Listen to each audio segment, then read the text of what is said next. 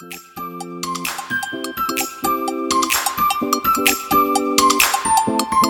is Wednesday. Another edition here of, pod, of uh, the Weatherwise podcast here from the meteorologist at 47 ABC WMDT. We talk all weather all the time, of course.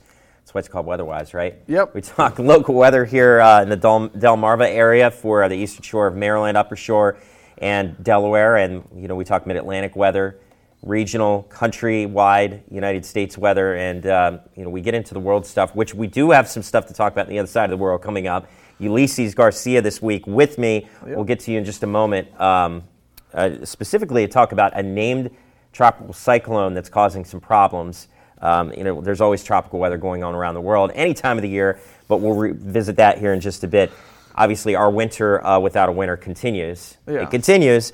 Um, warmer than average temperatures. We're breaking records. Last time we spoke in this podcast, I think uh, myself and Sloan we're talking about a few records we set in the area this past week. We had a lot of warm weather again before we had that brief shot of cool air that got us into the weekend.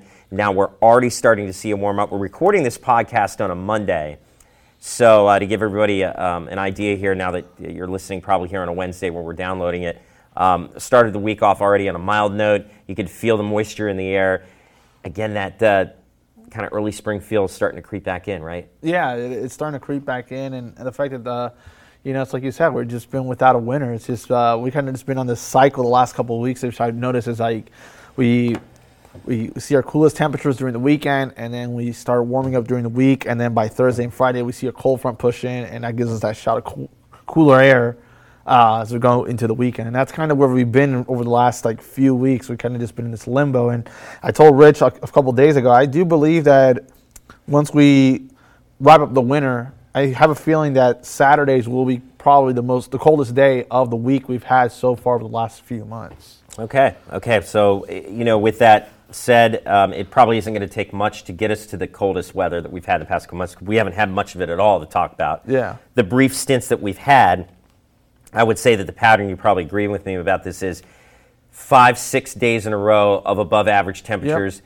then we get down to one or two days of at or slightly below average temperatures, and then we're right back up. So it's kind yeah. of early spring for five days, winter for two, early spring for five, winter to two, right? Something yeah, like pretty that. much like that. So that's why, like, when we talked about it, it's like I think Saturdays have been just noticeably cooler than the other days of the week. But that's something that'll be for another podcast. But yeah, definitely, we've just been in this kind of just this weird cycle where we go back and forth between early spring and a brief shot of winter. You know, looking at the long range temperature outlook. Um, and uh, one thing I have noticed here, now that we're going into the end of February, I'm looking at the 8 to 14 day outlook, which takes us into early March.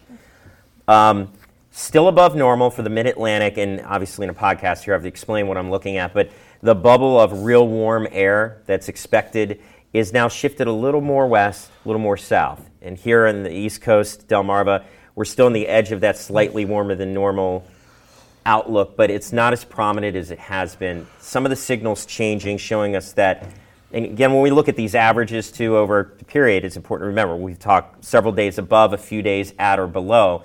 You get one of those days where you're at or below normal, especially below normal. You get temperatures in the 30s, 20s. You get enough moisture. System is developing off the coast. Those ingredients can be just right for our snow. First snow for some, although we've already had that Many of us haven't even had the measurable snow yet here in Delmarva.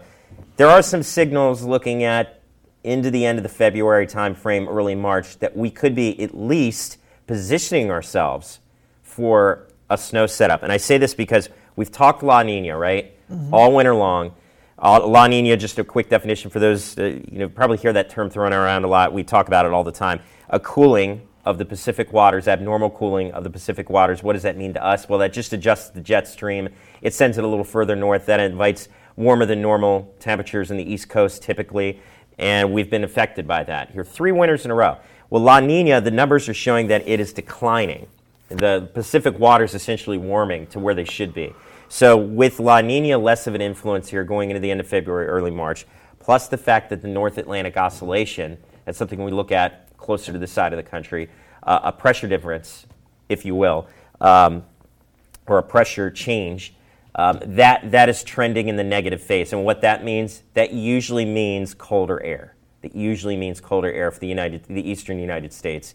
So, with those two factors in mind, for the first time this winter, some of these signals are actually pointing toward favorability for us to see some snow Yeah, for I the mean- first time this winter. Yeah, hopefully that's the case. Hopefully, like you said, it's it's uh it's really a lot of. Con- it's I know you, you mentioned this off air, and a lot of this is, has to do with luck, and hopefully, you know, we're now starting to get some factors that are favoring us, but we still need that little extra dosage of luck uh, for us to use, you know, get our first snowfall of the season for parts of Delmarva. So hopefully that is the case. But the fact that you're saying that the, the, the NAO is going uh, negative, and then the fact that we're actually starting to see La Nina decline, hopefully these factors will uh, favor us because, like you said, La Nina tends to uh, favor for um, milder conditions and drier conditions, especially for southeastern United States. And since we're just on the fringes of that, it kind of has played a big role for our winters so far across the area.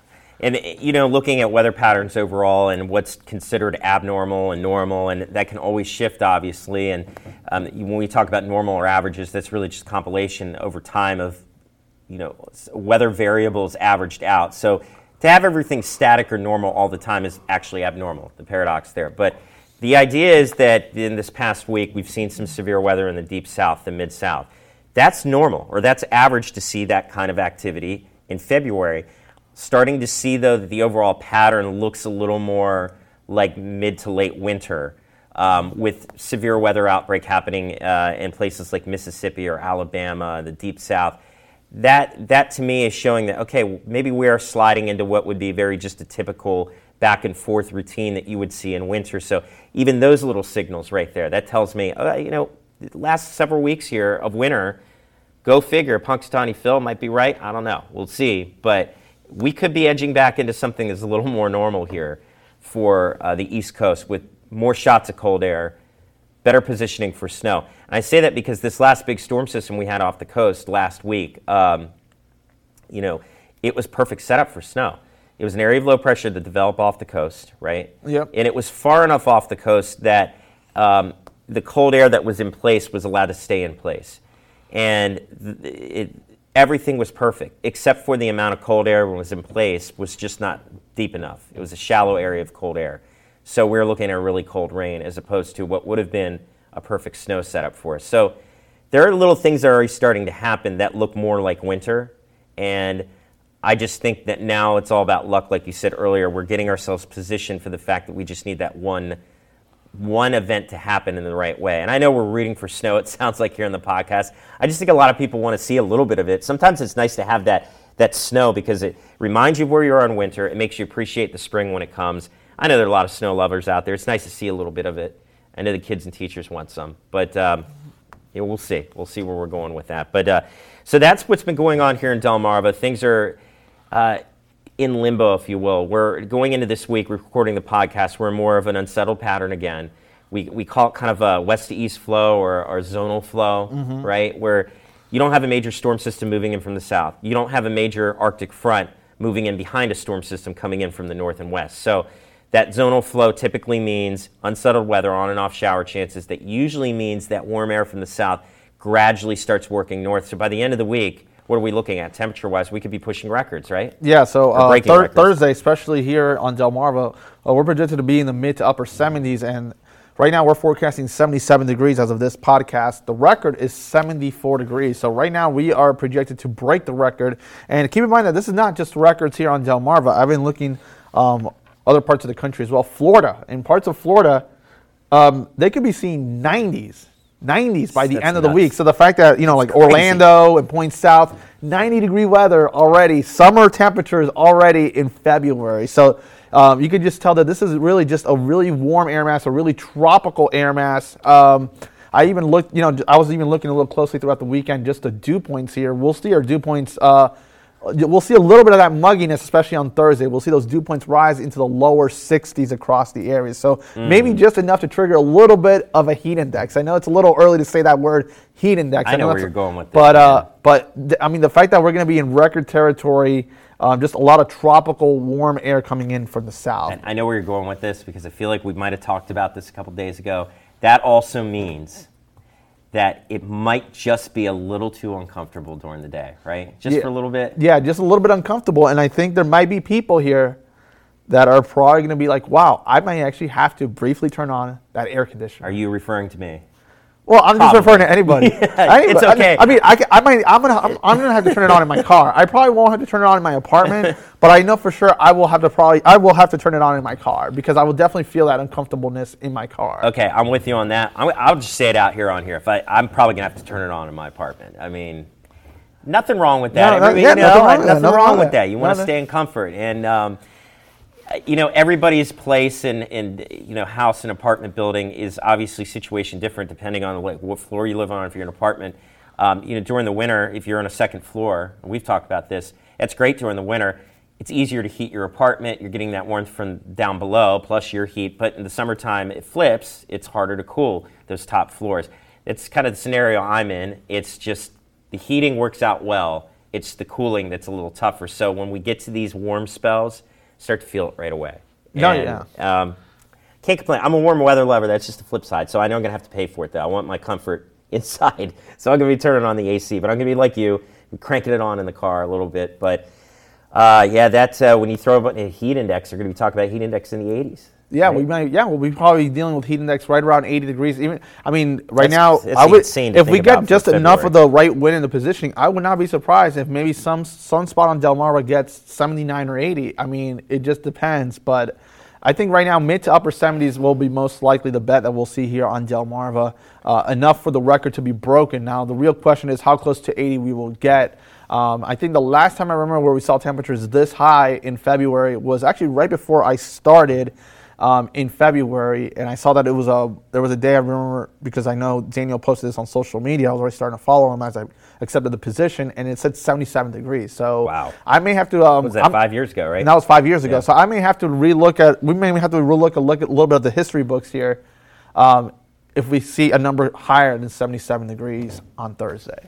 So uh, talking records again, and we'll, you know, obviously next uh, Wednesday we'll know exactly what it is, and we'll recap that after it happens um, here on our next edition of uh, Weatherwise. But before we round it out for this edition, we have one more thing to get to, and it's always interesting to look out into other parts of the world this time of the year because there's always something going on. And you were talking about something before we started the podcast here, a tropical cyclone named Freddy that looks like it's causing some problems. So yeah, so we have a tropical cyclone Freddy. So uh, just keep in mind, you know, in other parts of the world, hurricanes they go by different names. So in the eastern, in the Western Pacific, goes by typhoon. In the Indian Ocean, uh, they just refer to it as a cyclone. But it's pretty much the exact same thing. It's just a hurricane.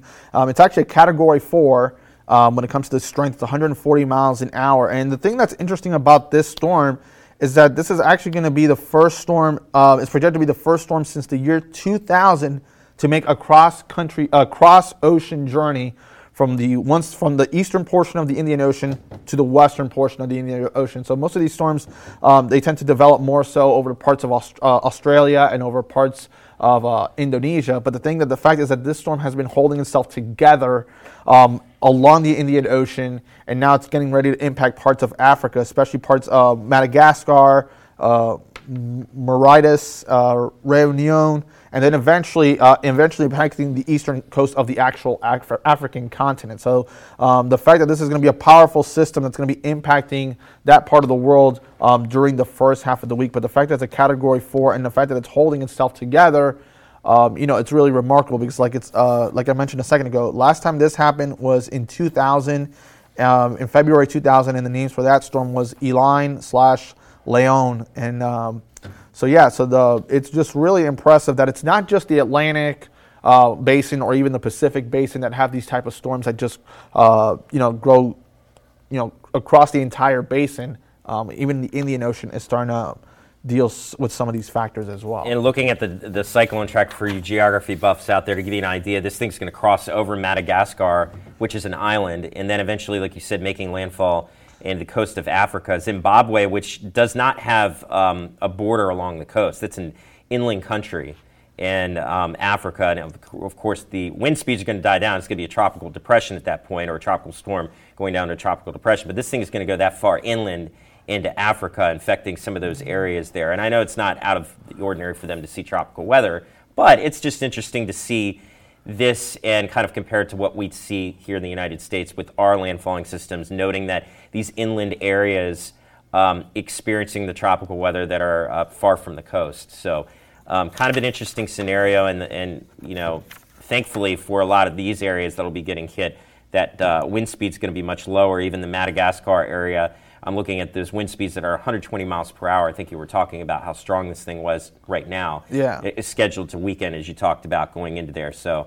Um, Yeah. Very interesting weather going on, and there's a lot of terrain in Madagascar too. I think that's going to do a big job in slicing this storm up. Uh, we see that a lot of times in Cuba, uh, the the uh, island there, the, the terrains. Yeah, the mountainous terrains of the Dominican Republic and all that. So I wouldn't. Be, so Madagascar is a bit of a larger island, so we'll have interaction with land. So the fact that that's going to help it weaken a bit, it will try to re-strengthen a little bit before uh, going over towards Mozambique, um, and then eventually impacting parts of Zimbabwe and Botswana. But uh, I think the thing that's remarkable about this is that it's, uh, like I said before, it's just crossed the entire ocean. It became. Um, they started monitoring on February 6th. So the fact that this storm has survived um, two weeks, and you know we've had we're storms- recording this on February 20th. So, so, the, and the fact that this, days. so yeah, so the fact that uh, you know when we had storms like that on the Atlantic Basin and even in the Pacific Basin, so uh, it just tells you that you know how um, it's not just our part of the world, but even the southern hemisphere can see some of these long duration storms. Uh, that's uh, it's impressive to say the least. But a lot going on. Uh, we had a lot to talk about today in the WeatherWise podcast. So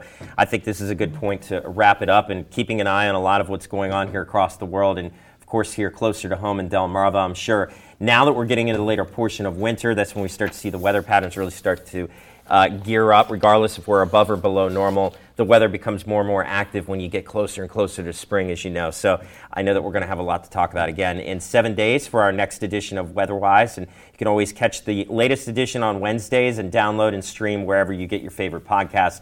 Again, for myself and meteorologist Ulysses Garcia, thank you again for listening or downloading or streaming another edition here of WeatherWise, the podcast from meteorologists here at 47 ABC WMDT.